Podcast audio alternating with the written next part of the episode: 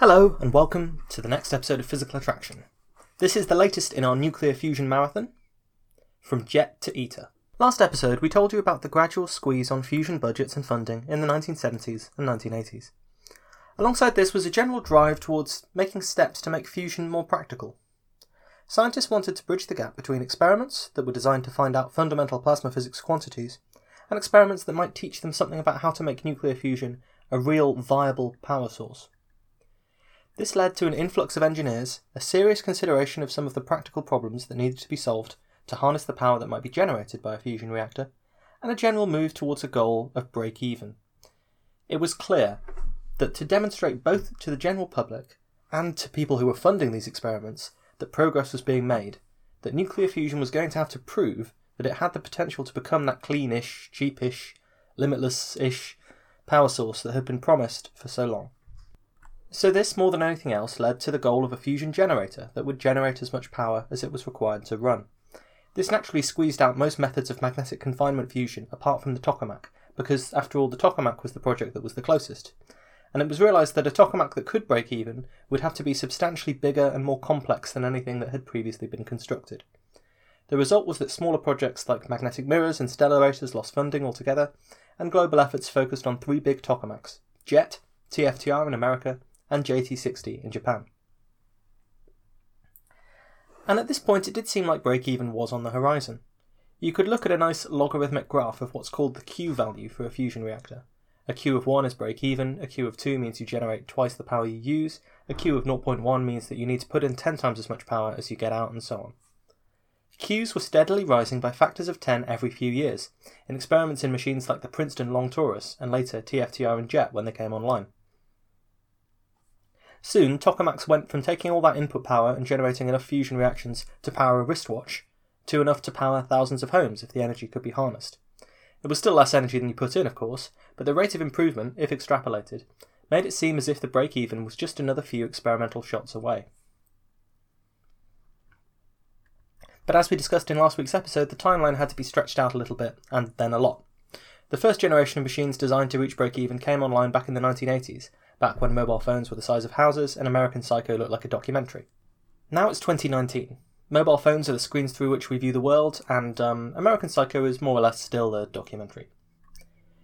This episode, we're going to talk about JET, one of the few currently working fusion reactors in the world, one that I've visited several times as an Oxford student, and the reactor that currently holds the world record for approaching break even. Let's zoom back and very quickly overview what Europe has been up to in the fusion game since we last left them behind after the Zeta failure at Harwell. In 1968, when that famous expedition to the Soviet Union to learn about tokamaks took place, the scientists involved were British, but the first European tokamak was the tokamak TFR in France. This started construction in 1970 and began operation in 1973. This device was quite similar to the T3 tokamak that the Russians had demonstrated beforehand, but a few key parameters were boosted.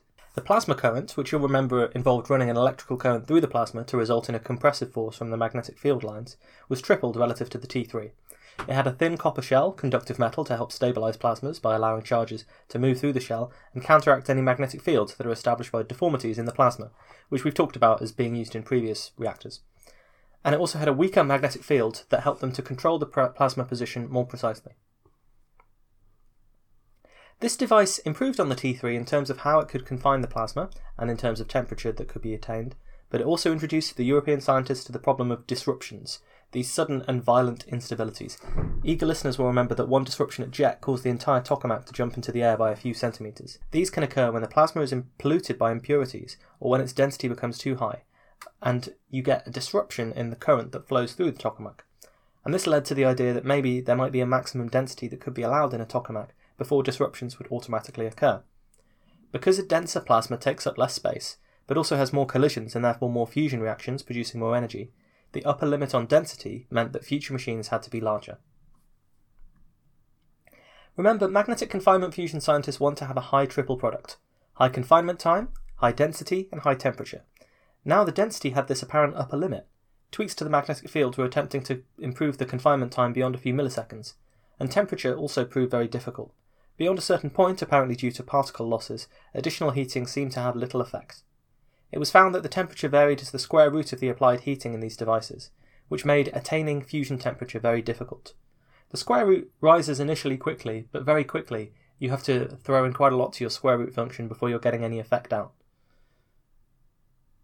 As the first generation of European tokamaks was producing these results in the 1970s, the community quickly realised, as the Americans did, that it would be necessary to build a bigger tokamak. A working group called the Enriquez Group was created. It proposed the objectives of the tokamak to be built, its size, and a cost evaluation. They decided that it would be a circular cross section and operate with 3 million amps of plasma current.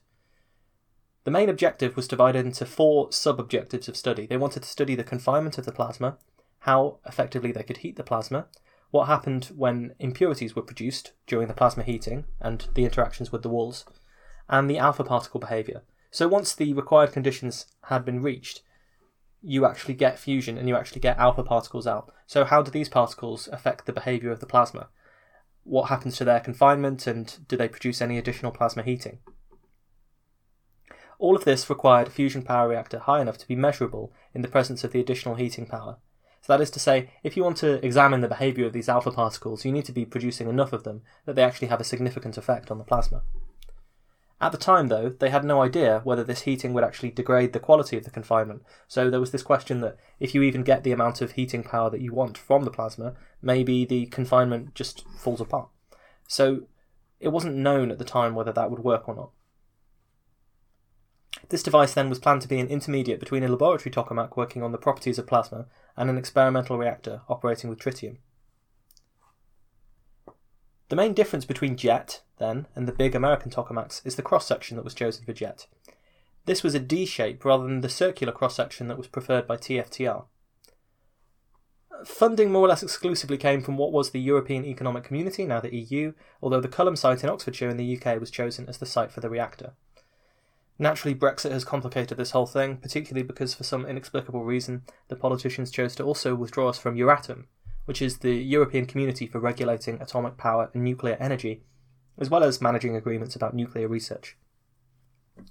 There were genuine political fights about this. I mean, did anyone really mind if we signed up to international rules about how to deal with radioactive substances? But apparently, every person who voted to leave was terribly keen for us to have to spend millions of pounds coming up with our own regulatory bodies to deal with nuclear energy and research issues, because if there's one thing Brexit was about, it was about sovereignty for atoms. But I digress. The Euratom problems left the future of JET in some degree of turmoil, but given that it is the largest Western tokamak currently operating, and ITER will theoretically be finished in a few years, it will probably ensure that they just keep it running until ITER is up and going, and then all the fusion scientists will naturally end up migrating to there anyway. The wags might say that it's unusual for a tokamak project, but JET actually produced its first plasma on time, within its allocated budget, in 1983. Fears that the vacuum vessel will be destroyed by pressure from the plasma turned out to be false, and indeed it still operates with the same vessel today, it's never been replaced. The subsequent story of JET is much like the life of any other experimental tokamak. The experimenters vary things like the plasma current, the cross section of the plasma, the methods of heating used, so we're talking about these neutral ion injections, remember, where you inject these very quick particles that you've sped up to the plasma. And you also try and heat up the plasma by accelerating it by bombarding it with these electromagnetic fields. The aim is always to see how well and for how long you can control the plasma parameters and determine these empirical scaling laws.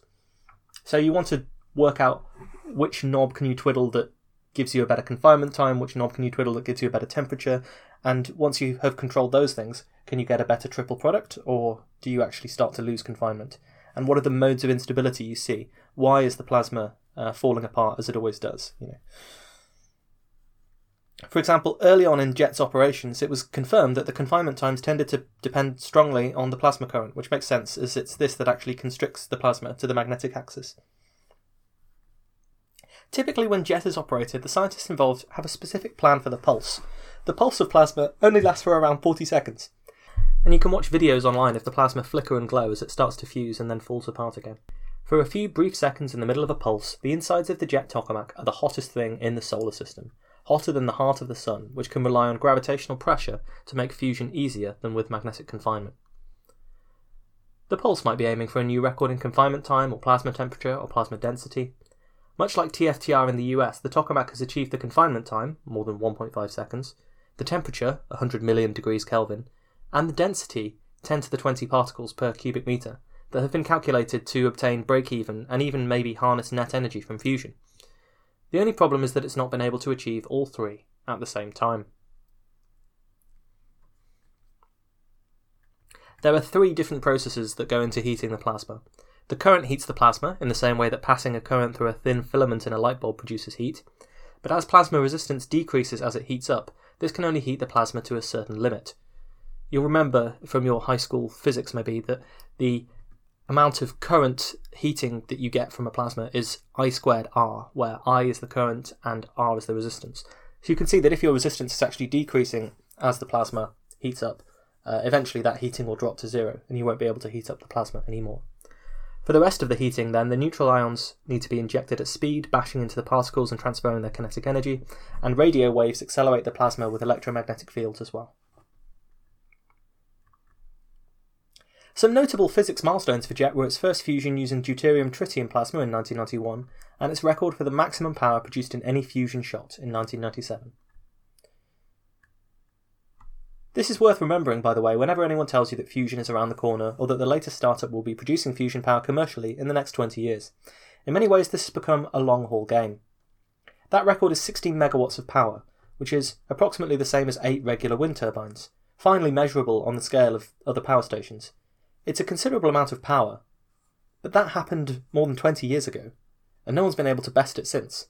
So evidently, it's not a simple prospect to do better than Jet. But here come all the buzzkill caveats. It released this record amount of fusion power for less than a second, of course, because achieving the correct combination of parameters meant that Jet couldn't achieve its record confinement time, and of course it still didn't quite reach break even. The power used for heating the plasma in the famous 1997 shot was approximately 24 megawatts, Remember, Q is the ratio of power in to power out, and so Q equals 1 is break even. ITER aims for Q equals 10 in a demonstration power plant, and an actual power plant would need an even higher Q. So, by this calculation, Jet's record shot for fusion power achieved a Q of two thirds for less than a second. And if you want to be a real buzzkill, of course, you just need to point out the obvious. The way that this break even is defined is not the way that you or I, or most importantly, the energy companies would define break even. Here, break-even is defined as when you generate as much fusion power as the power used to heat the plasma. But the power that actually goes into heating the plasma is only a very small fraction of the overall energy used by JET. You have to operate the huge confinement magnets. You have to create the plasma in the first place. In fact, when JET is switched on, it briefly uses approximately 1 to 2% of the electricity used by the entire UK. Between 600 to 700 megawatts of power for all the various uses in the tokamak. The power drain from JET is high enough that it can't draw all of its power from the national grid without causing blackouts in Oxfordshire. So instead, what they do is use these huge flywheels, actual rotating heavy wheels. They're gradually spun up over time, and then, when they need to release all that power, they spin down quickly to generate these brief bursts of high power electricity. But of course, to an accountant, or anyone who's practically interested in turning fusion into a real power source that can displace fossil fuels, this is a long way from break even. In fact, it means that Jet, for a brief second, generated less than 2 to 3% of the energy that was required, in total, to power the tokamak. And of course, it's worth adding on that none of the energy produced by Jet, in the form of heat, was harnessed. We don't really know in a working fusion reactor how much of the heat energy will be possible to harness because one hasn't been built yet. But we do know that fossil fuel power plants, which have been operating generating power and being ruthlessly optimized for engineers and capitalists for over a century now, can convert usually around 30 to 40% of the heat generated by burning fossil fuels into electricity. Now, one commenter did note that you can have these special combined gas cycle plants which can get up to 60% efficiency, and that's true. It's not necessarily that 30 to 40% is the absolute limit of efficiency for fossil fuel power plants, or that it's some golden thermodynamic limit that we can't really necessarily surpass. But, in all likelihood, a fusion reactor will be much less efficient, at least at first. I mean, you just have to think about the process. In a fossil fuel power plant, you burn some coal, oil, gas. That heat directly goes into heating steam, which drives a turbine. In a fusion power plant, though, most of the energy is in the form of these incredibly hot neutrons, and you need to find some way to divert that energy into heating up steam or whatever to drive your turbine and convert it into electricity. I think the fraction that you're going to be able to get from just a big old fire with oil, coal, natural gas, or whatever, is going to be far higher than the fraction that you're going to usefully be able to harness with these hot neutrons. After all, one of the big problems in making these plants is diverting the neutrons to where you want them to go in the first place. So, if you imagine that a fusion reactor will be less efficient, at least at first, and will probably never get up to 30 to 40% efficiency in terms of converting the thermal energy to electricity, which means, as far as the accountants are concerned, you would need to make jet 100 times better, 1000 times better, before it can even talk about breaking even in terms of energy produced. Now, if you read the ITER website, they point out that ITER will use superconducting magnets which require less power. It's very true, they estimate that it will get you down to 200 to 300 megawatts of total power use. But it seems likely that even if ITER does achieve its goal of generating 500 megawatts of fusion power from 50 megawatts of heating, the physicists will say Q equals 10, but the accountants will say that it just broke even. And even then, since it can only generate its power for short bursts of time, uh, the rest of the time that it's running and the building is being operated and so on, when you're not generating power, you're essentially losing money. So it's a big problem. Each new generation of tokamaks, though, does tend to improve things by an order of magnitude, a factor of 10 like that. But now that each new generation of tokamaks is taking 40 years and billions of dollars to build, it's a little less feasible to wave away some of these arguments.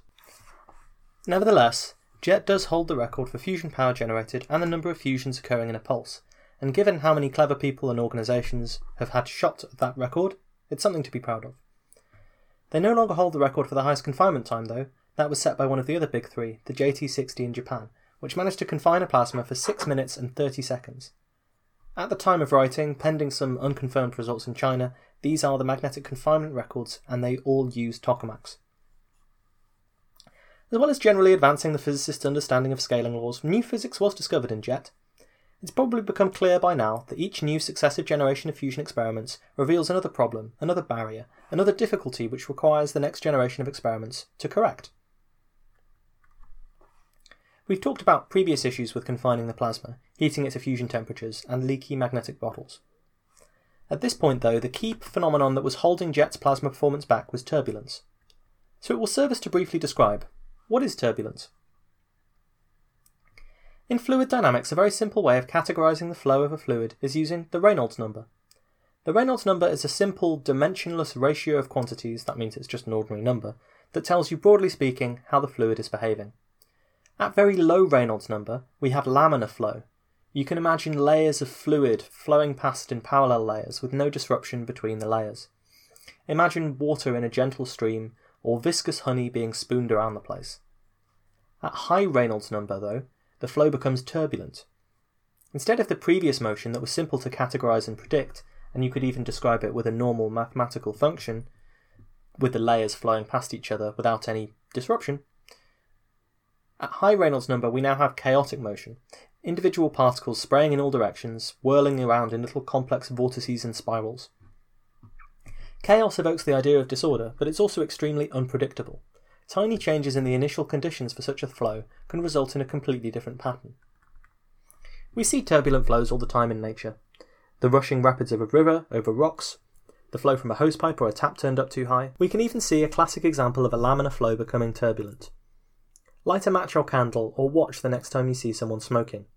The smoke initially streams from the flame in ordinary laminar flow, but quickly becomes turbulent, curling and swirling away in various different directions. Turbulence is one of the most important remaining unsolved problems in physics. It's an area of physics where we still don't fully understand the underlying equations or how to solve them. Instead, much work is done empirically, by observing the systems and trying to deduce what we can about how they behave on average, while the particular, precise behaviour of the system is still mysterious. And that's just turbulence in an ordinary fluid, for ordinary hydrodynamics. Add in the complex, interacting electric and magnetic fields for magnetohydrodynamics, and you can see why the problem of turbulence in plasmas is so complex to solve. It can drastically increase the loss of particles and energy, making both confinement and heating processes far less efficient. In your idealised system, in the one that you write down on paper, it might be impossible or unlikely for a particle to escape confinement or make it through the electromagnetic field lines in your tokamak. But with turbulence, individual particles of the plasma can cross the field lines and escape. Simple parameters like the timescales, length scales, and energy scales for these tiny turbulent vortices and eddies have long since been derived theoretically and measured experimentally.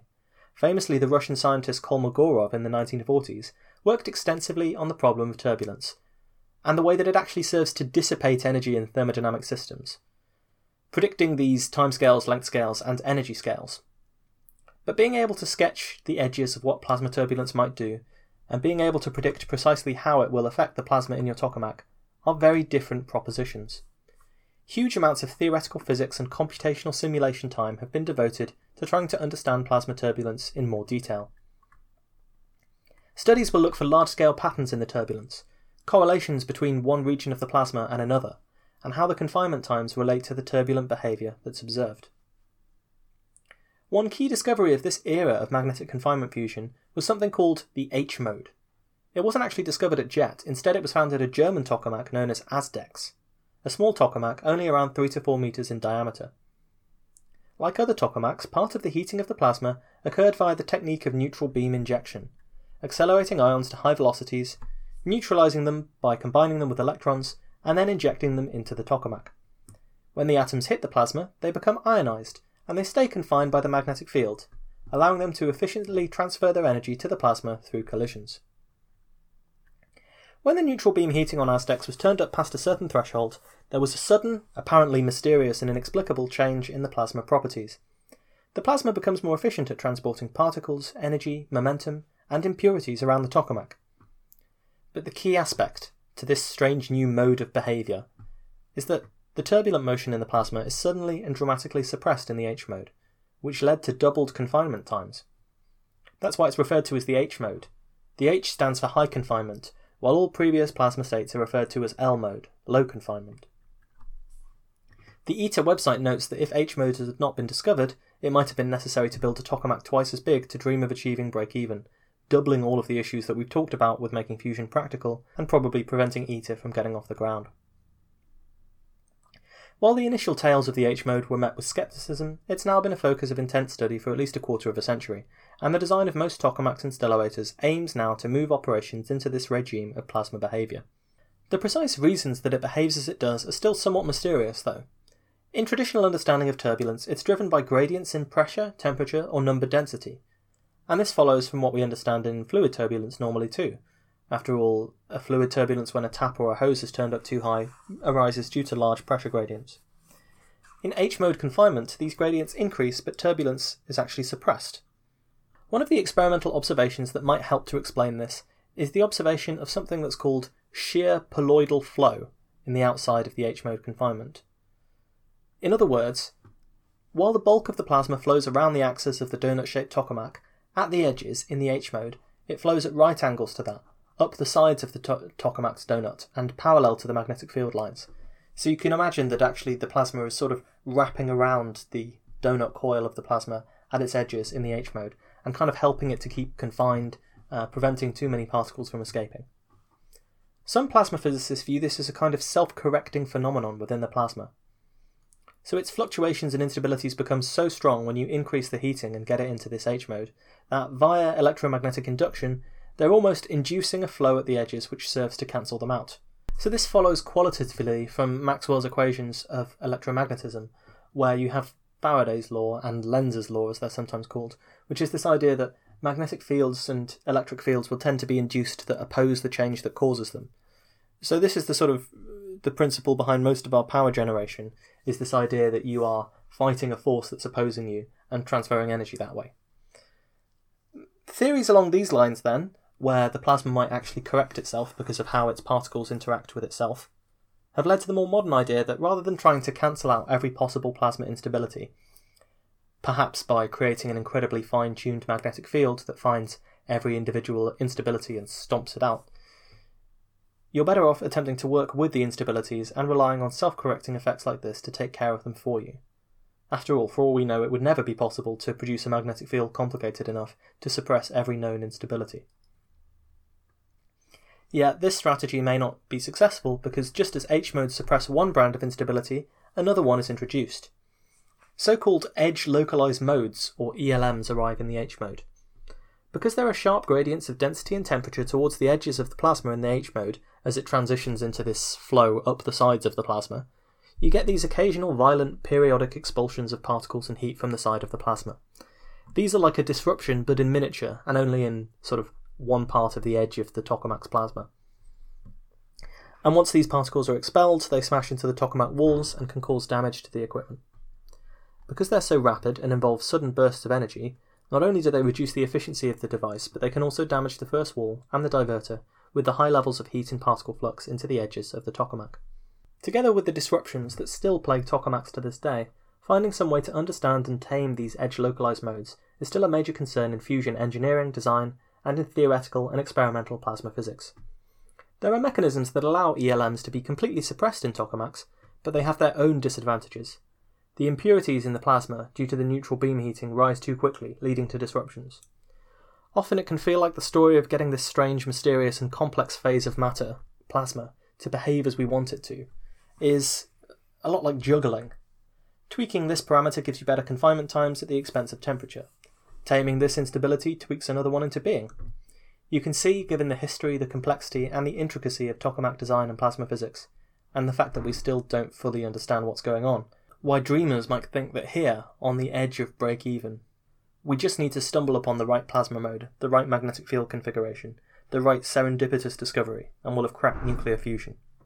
You can also see why cynics might suggest that new problems will continue to spring up with each apparent development and prevent fusion from ever being commercially viable, even if ITER achieves a net power gain. Pulses at Jet aren't just for testing this kind of new physics, though. A pulse at Jet might be trying to test out a new piece of equipment. Recently, as they've become more and more focused on becoming the testing ground for the next tokamak, ITER, this has become more common than attempting to reach new peaks in plasma performance. For example, we've talked in previous episodes about some of the issues with practical fusion reactors. Materials need to be able to stand up to bombardment from incredibly hot neutrons that are difficult to stop, and they need to deal with radiation from accelerating and decelerating plasmas. They need to survive disruptions, and they need to protect the delicate electromagnets that actually confine the plasma. JET is the only facility that can produce conditions even remotely resembling what ITER will be like, particularly when it comes to these hot neutrons, which you simply can't generate by many other processes. For that reason, in recent years, they've tested a tungsten wall. With the highest melting point of any metal, this aims to limit the plasma impurities that arose in previous tokamaks due to the plasma becoming contaminated as it melts the walls of the reactor, which can lead, of course, to disruptions.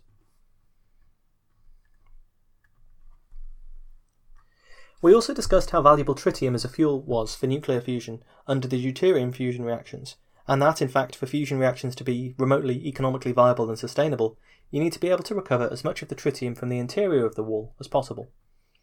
For this reason, they've tested walls that contain beryllium. Beryllium is an element that most of us don't have much cause to deal with, although it's surprisingly low on the periodic table. Three protons in a nucleus gives you beryllium. So it's hydrogen, helium, beryllium, lithium, etc. Four out of every million atoms in the Earth's crust are beryllium, which gives you an idea of how rare it is. For that reason, it can cost between $5,000 and $10,000 for a kilogram of the stuff and yet its unusual properties make it one of the leading candidates for use in ITER. It doesn't absorb tritium, and stands up to the punishment from these hot neutrons better than carbon fibre based materials, which quickly became radioactive and had to be replaced. Recent plasma pulses have focused on testing the performance of these beryllium and tungsten materials, but also the distribution of the materials. Beryllium's melting point is over 1000 Kelvin, smaller than tungsten's 3000 Kelvin. Beryllium is therefore the most suitable for operations where there are limited interactions between the wall and the plasma. The tungsten layer, then, is for the diverter, where leaking hot particles of plasma actually come into contact with the wall of the reactor, which dissipates heat by transferring it to a coolant. This diverter configuration is very important for sustaining heat inside a plasma. It acts like a mass spectrometer, separating particles according to their masses, removing the heavier elements and impurities from the plasma that cool the plasma and dissipate the energy that's needed for fusion and the diverter could well be another big problem with a fusion reactor. It's all very well creating something that won't melt for a few seconds of operation under jet or the minutes of operation under ITER, but if a fusion reactor is really going to operate for hours or days at a time, producing a steady baseload of power, you'll need a substantially stronger material than we can create now, or possibly a different technique that allows the plasma to cool down by colliding with layers of neon gases, for example, before hitting the diverter. If you don't have a diverter, though, those loose particles of plasma will erode the walls of the reactor, resulting in plasma impurities that will cool the plasma below fusion temperatures or even cause disruptions. Part of what Jet showed is that a configuration where the diverter is at the bottom of the tokamak, towards the bottom edge of the plasma cross section D, is likely the best place to channel the leaky plasma. Indeed, it was adding the divertor that allowed them to reach the record fusion energy production that we discussed earlier. Studies in this ITER-like wall want to determine how much tritium fuel is retained by the beryllium tiles, and precisely how adding these new materials into the reactor changes plasma impurities. It seems likely that, at least until 2025, when first plasma is due at ITER, and maybe even 2035, when deuterium tritium experiments are due to begin in earnest, JET and the results from JET will remain crucial to our understanding of how tokamaks work, and hence crucial to the possibility that ITER and magnetic confinement fusion in general will be a success. Okay, this JET episode was pretty mammoth, but it's worth spending time on a tokamak that is so near and dear to my heart. We actually have a bonus episode coming up based on materials from the Culham website which will describe how a jet pulse actually goes down. But as our fusion story moves closer to the modern day, we're going to leave magnetic confinement fusion for a few episodes. We'll discuss what happened to the major inertial confinement fusion experiments using lasers, including the huge National Ignition Facility in the US. We'll discuss the international pact that led to the creation of ITER. We'll talk about some of the dark horse startups that are trying to make nuclear fusion a reality. But first, we have to deal with one of the most infamous episodes in the history of fusion. And yes, I'm talking about Fleischmann and Pons. Thank you for listening to this episode of Physical Attraction. Remember, you can find out more about us at our website at www.physicspodcast.com by following us on Twitter at PhysicsPod or the Facebook page Physical Attraction.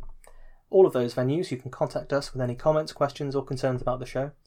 The contact form on our website is very useful, and uh, I read all of the emails that come in there, so please do feel free to come up with any comments you'd like about the show there. You can also find donate links and our Patreon account, which is patreon.com slash physical attraction, where you have the opportunity to subscribe in exchange for a few bonus episodes that we've recorded, just as a thank you to those who want to help support the show financially. But of course, the best things you can do for the show are always to tell as many people as you can about it and review us on whatever platform you like, just to get the word out. Until next time, then, take care.